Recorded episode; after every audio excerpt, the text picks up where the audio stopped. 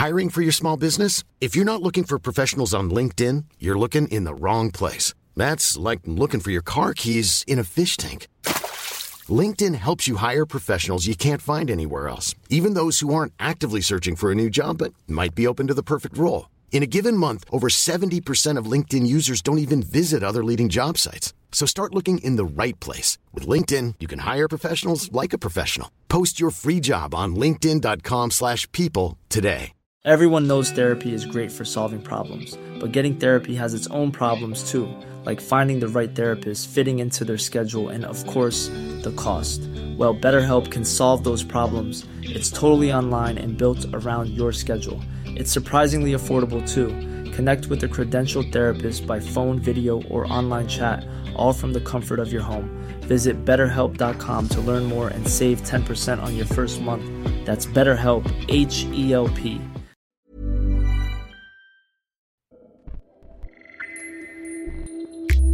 خلية بجسمي كانت ترجف حاسة إن أنا عايزة أخرج من جسمي. تجارب وحكايات عن الجسد والذات وما بينهما. هنا شبكة Kerning Cultures تستمعون لبرنامج جسدي.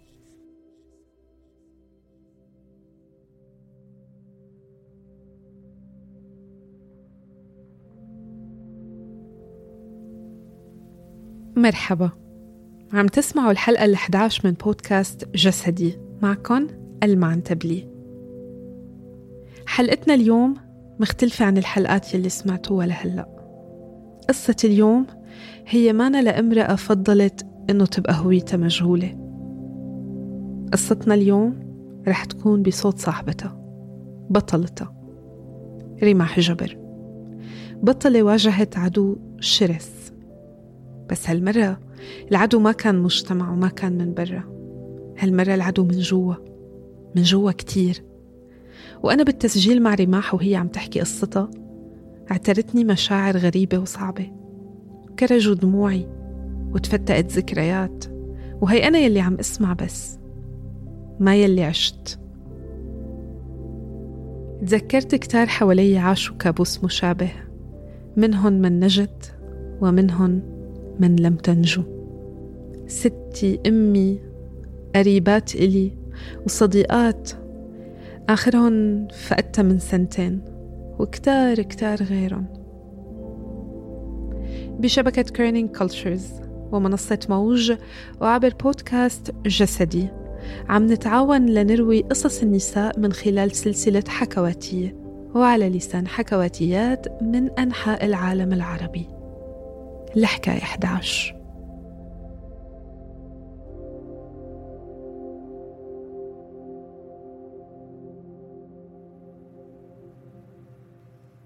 السيدة والدونت هاي الترجمة بالعربي لكلمة The Lady with the Donuts ناداني فيها زوج اختيارية وأنا ماشية باتجاه المستشفى وحاملة معي كرتونة كبيرة فيها دونتس شريتها للطاقم الطبي تحلاية. لأنه كان آخر يوم إلي بروح على المستشفى عشان العلاج بالأشعة.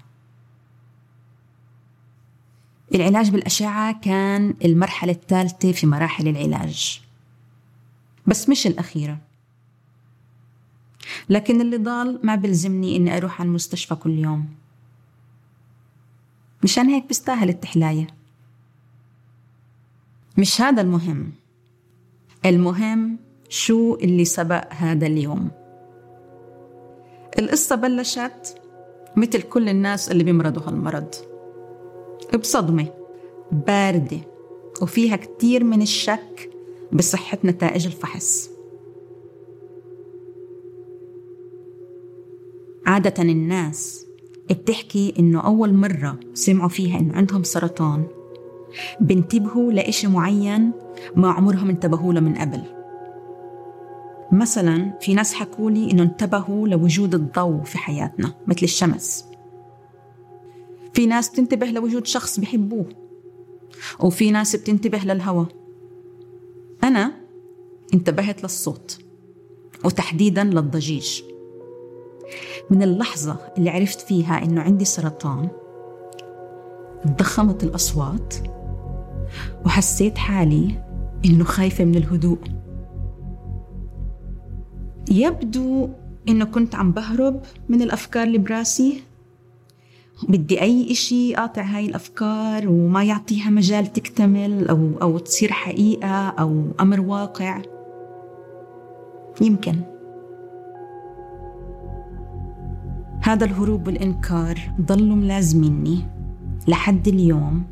اللي قرروا فيه طبيباتي إنه أبلش العلاج الكيماوي. خلينا نرجع خطوة لورا. القصة بلشت لما حصلت على تأمين صحي. ورحت عند طبيبتي على أساس أعمل ملف عندها لأنه بتورونتو كل حدا بده طبيب عائلة لما سألتني شو في عندك مشاكل صحية حكيت لها عندي أنيميا فقر دم. عادة بسبب الدورة الشهرية. وبس. حكت لي لازم أعمل لك فحص جسدي عشان أعمل لك ملف. قلت لها ماشي. ولما فحصتني حكيت لها والله أنا حاسة بكيس في صدري. طبعا أنا لحالي قررت إنه كيس. ولما فحصت مكان الكيس حكت لي روحي اعملي ultrasound احتياطا. نزلت بنفس اللحظة في مختبر قريب. وعطول لأجل الصدفة كان في حدا لاغي موعده وأعطوني مكانه. في غرفة الفحص الممرضة وهي عم تفحص فيي توترت وعصبت علي وصارت تحكي لي امسكي منيح اضغطي بإصبعك عشان آخذ صورة واضحة. وسحبت حالها وطلعت من الغرفة تنادي الطبيبة المشرفة. الطبيبة قررت إنه لازم أشعة. أجت طبيبة تانية وحكت لي آه ما تخافي في كتير أشياء بنشوفها مو شرط إنه يكون إشي سيء. وأعطتني كم إطراء على شعري الكيرلي عشان تخفف التوتر. طبعا بهاي اللحظة بيكون الواحد مش منتبه. بس بعدين عرفت إنه كل هاللطافة والتلطيف كانت لأنهم شايفين إشي مش طبيعي بالفحص. ولحد هاي اللحظة أنا لسه كنت مستدفهة كل الإجراءات. تيجي الطبيبة ومعها نتيجة الأشعة وبتحكي لي لازم نعمل خزعة. وقبل ما أسأل ليش حكت لي بس بدنا نتأكد لأنه الشكل الظاهر بالصورة عشوائي مش شكل كيس. أنا لسه مش ماخذ الموضوع جد وهمي الوحيد أضبط جدولي عشان أختار اليوم المناسب لأنه ما بدي أضيع وقت على هيك شغلات. بحجز للفحص وبعمله والنتيجة بتروح لطبيبتي وبعد أسبوعين طبيبتي بتتصل فيي إنه تعي أشوفك. وأنا لسه عم بحكي هدول الكنديين بزيدوها. طب تحكي لي النتيجة على التليفون؟ لأنه كنت متأكدة إنه النتيجة عادية. بالعيادة بقعد على الكرسي والطبيبة وجهها على الكمبيوتر. بتلف وجهها علي وبتحكي أنا آسفة. بس اللي عندك سرطان.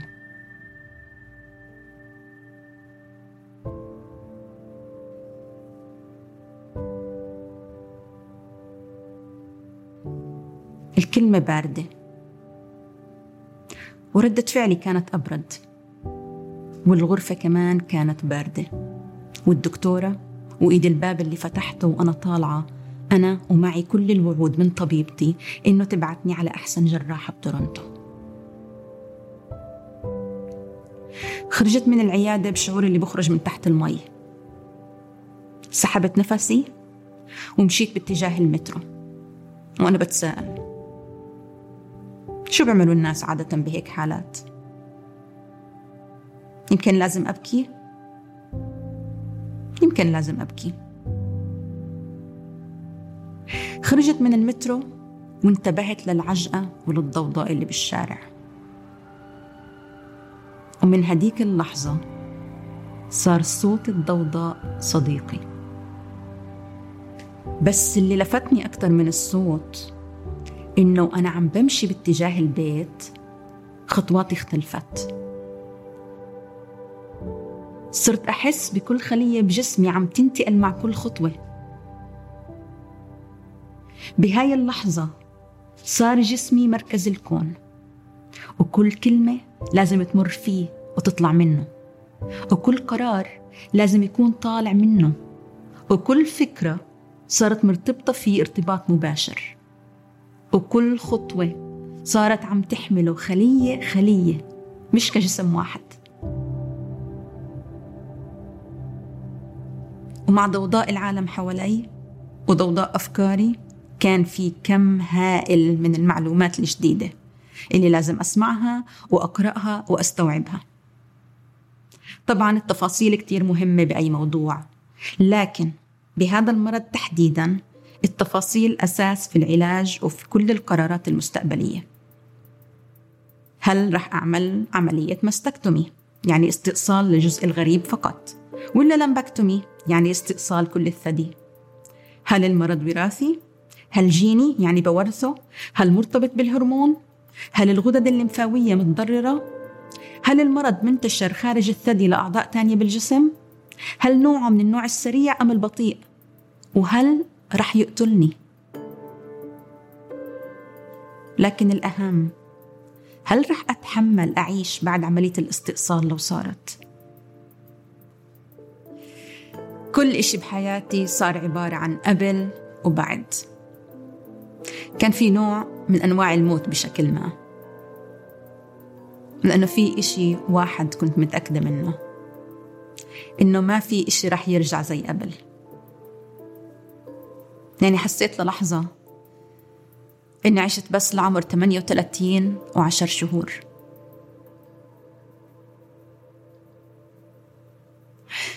كانت زيارتي الأولى لطبيبة الجراحة كتير مهمة.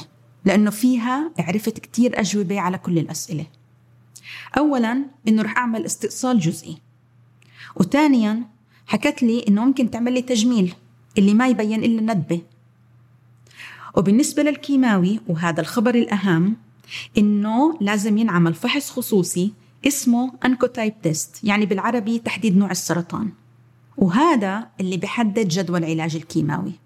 لأنه اكتشف الطب إنه في حالات ما بيلزمها الكيماوي وإنه بالعكس لو بيعملوا كيماوي وبدون ما يحددوا هاي الجدوى ممكن يضروا الجسم أكثر مما يفيدوا. فرحت كتير من الزيارة هاي وقلت ها أهون بلا.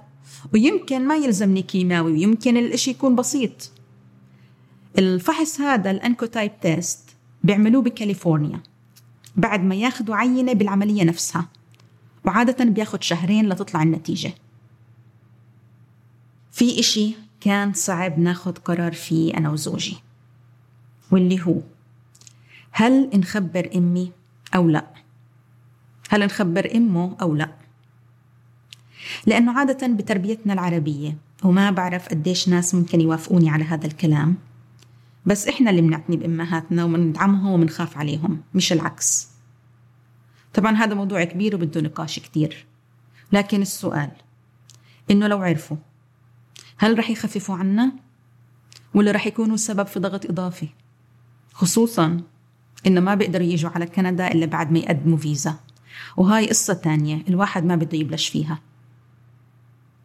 على العموم أنا قررت أشارك أمي معي بهيك لحظة. وحكيت لها وكنت بعرف قديش موجع الموضوع لإلها. خصوصا إني لسه ما جبت أولاد. ونفس الشي بالنسبة لأم زوجي. عملت العملية وسافرت على فلسطين أشوف أهلي وأغير جو.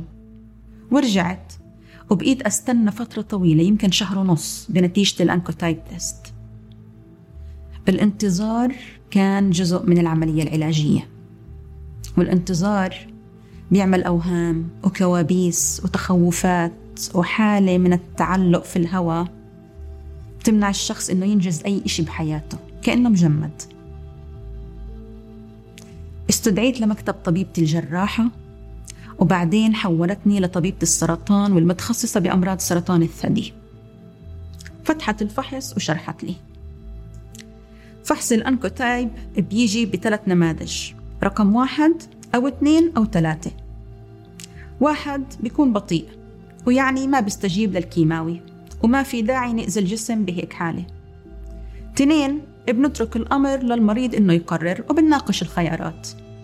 ثلاثة هو الأكثر نشاطا وعدائية وبيستجيب بهيك حالة للكيماوي وبنوصي بالكيماوي كعلاج. نتيجة فحصك طلعت ثلاثة وبنوصي تاخدي كيماوي. حكت لي الدكتورة.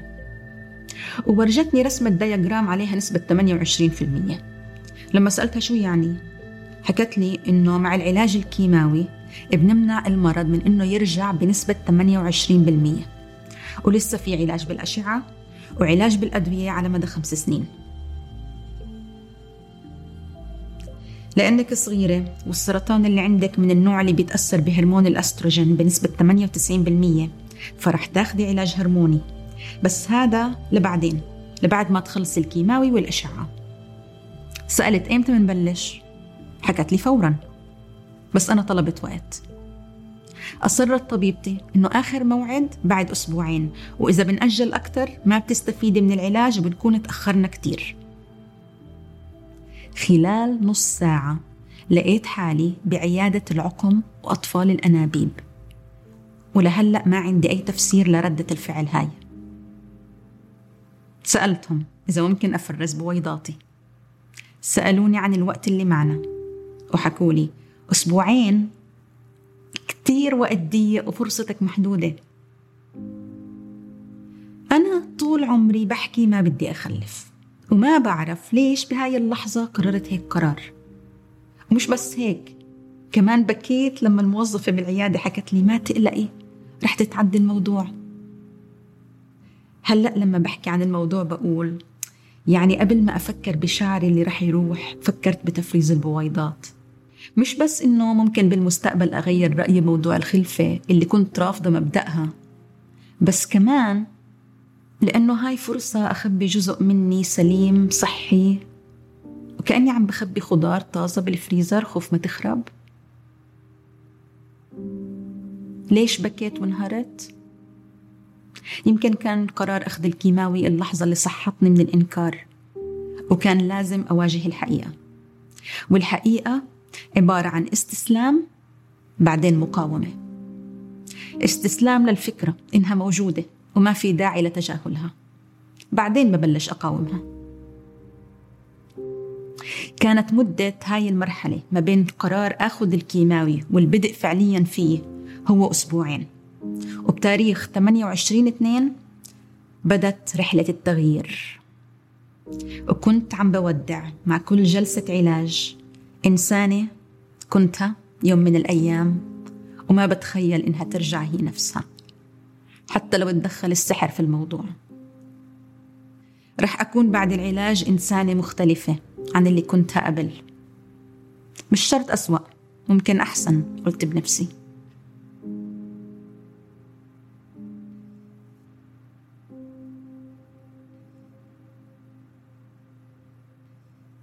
صرت أقرأ كتير على الإنترنت عن حالات مشابهة عن العلاج ومضاره عن ما بعد العلاج وعن إذا لازم أشتري باروكة وعن مجموعات للتدريب على الرسم مع ناس مريضين مثلي وعن الدعم النفسي لحالات مثلي وعن كتير أشياء ما خليت إشي ما قرأته.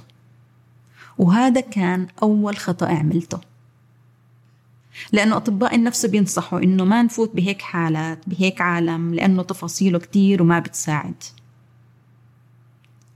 تاني خطأ عملته. أني ما أعطيت حق لجسمي إنه يضعف. وكان هاد خطأ كبير. أنا أصلا ليش مرضت؟ لأنه ما بعطي حق لنفسي إني أشكي وأرتاح وأترفه. والمقارنة المتعارف عليها عن المرأة بسرطان ثدي والرجل بالإنفلونزا صحيحة عن جد. خلال الكيماوي ما سمحت لجسمي ينهار ولا يضعف. وغصبت عليه إنه يقاوم ويتقبل السموم اللي عم توصل لكل خلية فيه. كانت رحلة الكيماوي 8 جلسات كل أسبوعين جرعة يعني 16 أسبوع. النص الأول نوع معين من الكيماوي. لونه أحمر وإله ريحة قوية كتير. والنص الثاني نوع آخر بيحكوا إنه أقوى. بكل الأحوال النوعين أسوأ من بعض. أول مرة كانت صعبة. مثل أي إشي بالحياة بنعمله لأول مرة. رحت أنا وزوجي وحبيبي كان مش عارف شو يعمل وشو لازم يعمل وشو نوع الدعم اللي ممكن يساعدني. طبعا كان لحاله أول مرة بفوت بهيك تجربة. بس هذا عادة جزء مهمل بالعلاج إنه الشخص اللي بيسكن مع الحالة كيف ممكن يساعد. كانت هاي مشكلتنا لما بابا كان يتعالج من السرطان. وبآخر أيامه. وما عرفنا كيف ممكن ندعمه. ويمكن هاي التجربة اللي صارت مع بابا كانت معطيتني فكرة عن موضوع أو خبرة خلينا نقول. كان زوجي واقف جنبي وأنا قاعدة على الكرسي. في أدوية لازم أخذها قبل ما نبلش عشان تساعد بتخفيف الآثار الجانبية. يعني المراجعة وهاي الأشياء. وأنا على الكرسي والممرضين متجمعين بيدوروا على عرق الوريد بإيدي. كانت هاي مهمتهم الصعبة. عروق دمي يبدو إنهم قرروا يتخبوا. إما خوف أو تمرد. أول ممرض وتاني ممرضة وثالثة وبالنهاية دخلت الإبرة. وصار هالسائل الأحمر أبو ريحة قوية مثل ريحة البلاستيك صار له طريق لجوا. مضمونة وسريعة. أي تسريب برا الأنبوب ممكن يحرق الجلد. السائل خطير لدرجة إن الممرضة لازم تلبس حماية محكمة قبل ما تشبك الكيس بالأنبوب اللي بإيدي.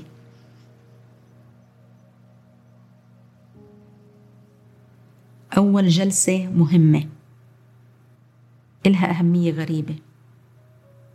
لأنها بتأسس لمشوار. لبداية. والأشياء لما بتبدأ بتحدد شكل القصة. ونوعها. وبتعلم ذكرى معينة وتجربة معينة بالتاريخ والساعة والصور.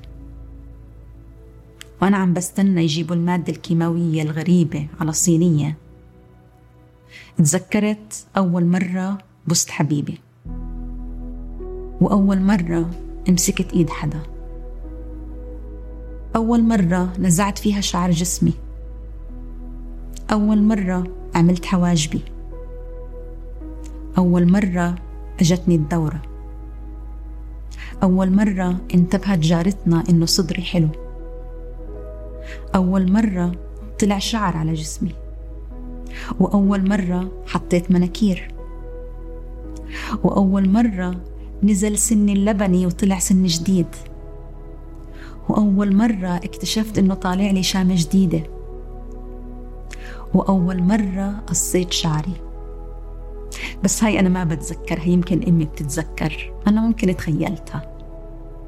وأول مرة أخذت نفس بالحياة. كمان هاي تخيلتها. كل هاي المعلومات مش مكتوبة بالملف الطبي تبعي. بكل هاي المرات ولا مرة دخل جسمي إبرة وخيط. ولا مرة انجرحت جروح بيتطلب الخياطة. وهلأ أنا قاعدة على الكرسي وبصدري ندبة كبيرة. عم بيتم التعامل مع جسمي على إنه ملف. ملف كبير من المعلومات اللي تسجلت واللي رح تتسجل. وحوالي ناس بيشبهوني وما بيشبهوني بنفس الوقت. في حوالي 30 مريضة أو أكثر أنا ما بنتمي لهذا المكان وما بدي أكون جزء منه. بدي أكون مرافقة لحدا ممكن. بدي أكون متطوعة برضه ممكن. بدي أكون علبة محارم ما في مشكلة. بس ما بدي أكون هذا الشخص اللي على السرير اللي بدها تصير الحالة أو الملف. جسمي صار أرقام وورق وسيديهات وليبلز بتنحط حوالي إيدي. صار جسمي خارج جسمي. صرت أشوفه وين ما كان بالمستشفى. على صينية الكيماوي على الكومادينا بالبيت مكتوب على علب الأدوية اللي لازم أخذها بعد الكيماوي. عشان ما أمرض وما أراجع. على كمبيوتر الممرضة صرت أشوف أعضائي بتمشي وراي وقدامي أو حوالي أو بيهربوا مني مثل القطط لما بتتخبى. وما بنعرف نلاقيها. وأنا بنادي عليهم بس بس. صرت لما أمشي باتجاه جلسة الكيماوي أروح خفيفة فاضية. وهم كل أعضائي ماشيين حوالي بعاد عني. المعدة والكبد والرئتين والأمعاء. وصار إلهم ألقاب بناديهم فيها.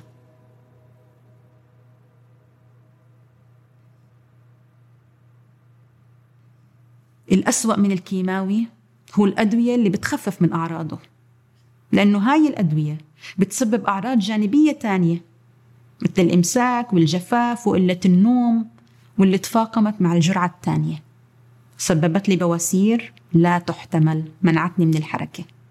ما كنت بقدر أمشي. أو أقوم أو أعمل أي حركة. وفجأة كل أعضاء اللي كانت بتكزدر برا رجعوا جوا وتقلوا جسمي وركزوا التقل كله على مناطق الوجع وحسيت كأنه وزنهم زاد أضعاف بعد الجلسة الأولى كان في تخوف كبير إنه أي التهاب ممكن يسبب مشكلة لأنه المناعة أو جهاز الحماية ضعيف. بدي أدير بالي من كل إشي. أي فيروس صغير أو بكتيريا ممكن تستفرد بجسمي وتسبب لي أذى كبير. الممرضة الفلبينية اللطيفة إيمي أكدت علي إنه أقيس حرارتي طول الوقت خصوصا بالأسبوع الثاني بعد الجرعة لأنه المناعة بتكون نزلت كتير. وفعلا صارت مرة واضطريت أبات بالمستشفى بس ما تكررت الحالة. لكن الخوف من إنها تتكرر كان ملازمنا طول 16 أسبوع. كنت قاصة شعري قصير قصير كتير. تمهيدا لخسارته نهائيا. بس ما سقط من أول جلسة. الطبيبة قعدت قدامي وشافتني مبتسمة فقررت إنه تحميني بشكل أو بآخر. جحرتني وحكت لي شعرك رح يكت الأسبوع الجاي. عادة الشعر بكت بعد الجلسة الثانية. أنا ضليت مبتسمة. وهي ضلت مصرة إنه توعيني من الغيبوبة تبعتي. وكررت. الأسبوع الجاي اتوقعي تشوفي شعرك بنزل بالحمام خفت ابتسامتي شوي وساعتها هي وقفت عن الحكي. يعني تأكدت إنه الرسالة وصلت للاوعي تبعي.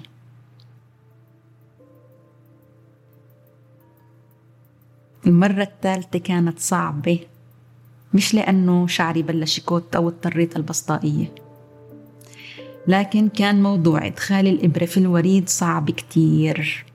سبع محاولات ولم يفلح أي من الممرضين إنه يلاقي الوريد. كأنه عروقي عم تنتقم مني. كان لازم أخذ قرار إنه أعمل إجراء اسمه بيك لاين يعني عملية صغيرة بيدخلوا فيها أنبوب من الوريد اللي بإيدي من الجزء العلوي للإيد القريب من القلب وبيتم إدخال الأنبوب لحد ما يوصل أقرب نقطة للقلب. هذا الأنبوب رح يضل طول فترة العلاج. وبسببه لازم أروح على المستشفى بشكل دوري عشان أنظفه بيدخلوا فيه مادة عشان ما يسكر. نصيحة الممرضة إنه أأمن وأسهل من فكرة التدوير على الأوردة كل مرة. الإجراء كان صعب خصوصا إنه الطبيب اللي حاول يعمل لي البيك لاين كان متدرب. وتفاصيل هذا الموضوع جدا صعبة وما بحب أتذكرها أبدا. لكن المهم في الموضوع إني أول مرة بنتبه إنه القلب كان غايب طول المدة اللي مضت ما تذكرته ولا فكرت فيه ولا حتى حسيت إنه كان بينبض. كان ساكت وهادي وبيراقب. وهلأ كل هاي المواد الحارقة رح تفوت مباشرة عليه وهو رح يضخها لكل الجسم مباشرة. احزنت للقرار هاد بس ما كانش عندي خيار. وهذا الإجراء يمكن كان الأسوأ على الإطلاق بكل التجربة أسوأ من البواسير. لأنه لو نسيت إني مريضة كان في أنبوب بإيدي. 24 ساعة سبع أيام بيذكرني إني مريضة. غير إنه خلى الاستحمام صعب ومعقد.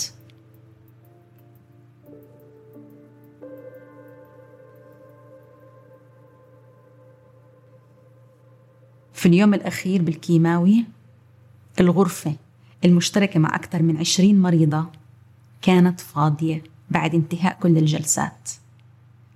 كان اليوم هاد هو اليوم اللي بيسحبوا فيه البيكلاين لأنه ما عاد يلزم. كانت الجلسة الثامنة والأخيرة. كان في بنت قاعدة على السرير نص نايمة ولابسة طاقية على راسها. مبتسمة ابتسامة مميزة. لا هي ابتسامة فرح ولا ابتسامة رضا. كانت هيك ابتسامة حقيقية فايتة لجوا. هاي البنت كانت أنا. أجت الممرضة وحكت لي إنه خلصت وإني قوية وإني رائعة وإنه رح تسحب ال PICC line أنا على طول فكرت كيف لو كان قلبي ملزق فيه وصحبته معه. كيف لو الأنبوب ما قبل يطلع؟ وقبل ما أكمل أفكاري الهبلة الممرضة طلبت مني إني أنام على ظهري. وحكت لي الموضوع بياخد ثواني بتغمضي عيونك وبس أحكي لك تسحبي نفسك تسحبيه وبتكتميه فعلا سحبت نفس وأقل من ثانية كان البكلاين برا. وحكت لي بتقدري تتنفسي. أقل من ثانية أوف شو سهلة نهاية الأشياء وسريعة.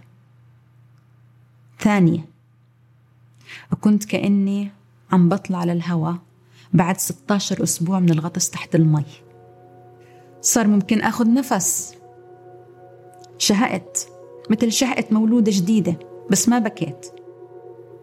ليش بيبكوا المواليد عند الولادة؟ بيحكوا إنه الأكسجين بيوجع. المولودة الجديدة ما بكت كانت مختلفة عني. كانت إنسانة غريبة. ما بتزعل من شيء وما بتعصب وبتشوف الأشياء بتفاؤل غريب وكل مشكلة عندها إلها حل وصارت تحترم جسمها. ببساطة راقبت شو بدخل تمها من أكل وشرب. وقال صارت نباتية وبتكره ريحة الدخان وصارت بتحكي بهدوء مع الناس. وصارت تلعب رياضة وتعمل يوغا وتأمل. هذا اللي بيسموه تغيير أسلوب الحياة. أنا شخصيا ما بحبه. بس المولودة الجديدة اللي أنا سميتها أنا الغريبة. هي اللي بتحب كل هالأشياء مش أنا. أنا ضليت بالثلاجة مع أربع بويضات عمرهم 39 وشهرين. هم الوحيدات. اللي نجوا من التجربة هاي. أنا ما نسيت الدونت طبعا. حطيته على ال reception بقسم الأشعة. وطلبت من الموظف اللي أول مرة بشوفه ياخذ لي فيديو وأنا عم بطرق الصحن المعدني الكبير. هذا طقس بيعملوه لمرضى الأشعة بعد آخر جلسة. مسكت المطرقة وطرقته بس بخجل. وبعت الفيديو لأهلي.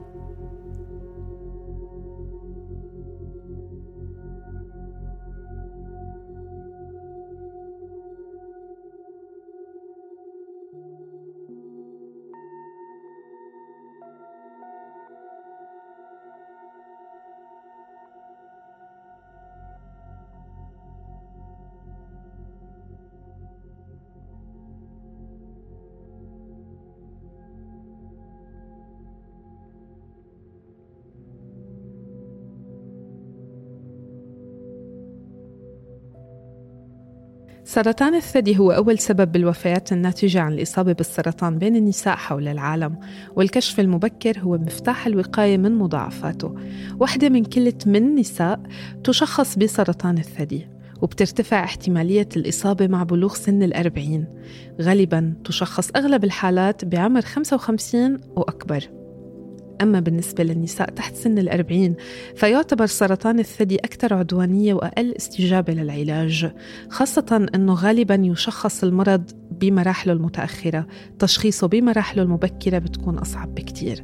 التشخيص المبكر بالعموم بيرفع معدل النجاة ل 98% بغض النظر عن عمرك أو التاريخ المرضي بعيلتك إذا لاحظتي أي تكتلات بمنطقة الثدي أو تغيرات بالجلد أو إفرازات من الحلمة أو كنتي بتعاني من أي ألم بالثدي اطلبي استشارة طبية فورا.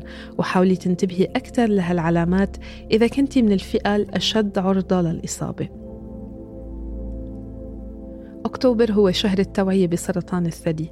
وبموج حضروا لكم معلومات وموارد بإمكانكم الاطلاع عليها لتعرفوا أكثر زوروا صفحة موج على إنستغرام.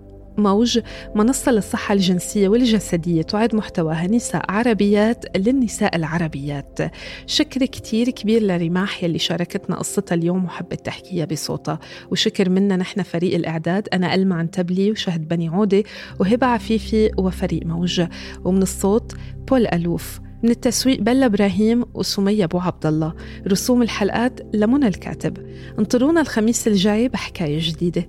ضلوا بخير.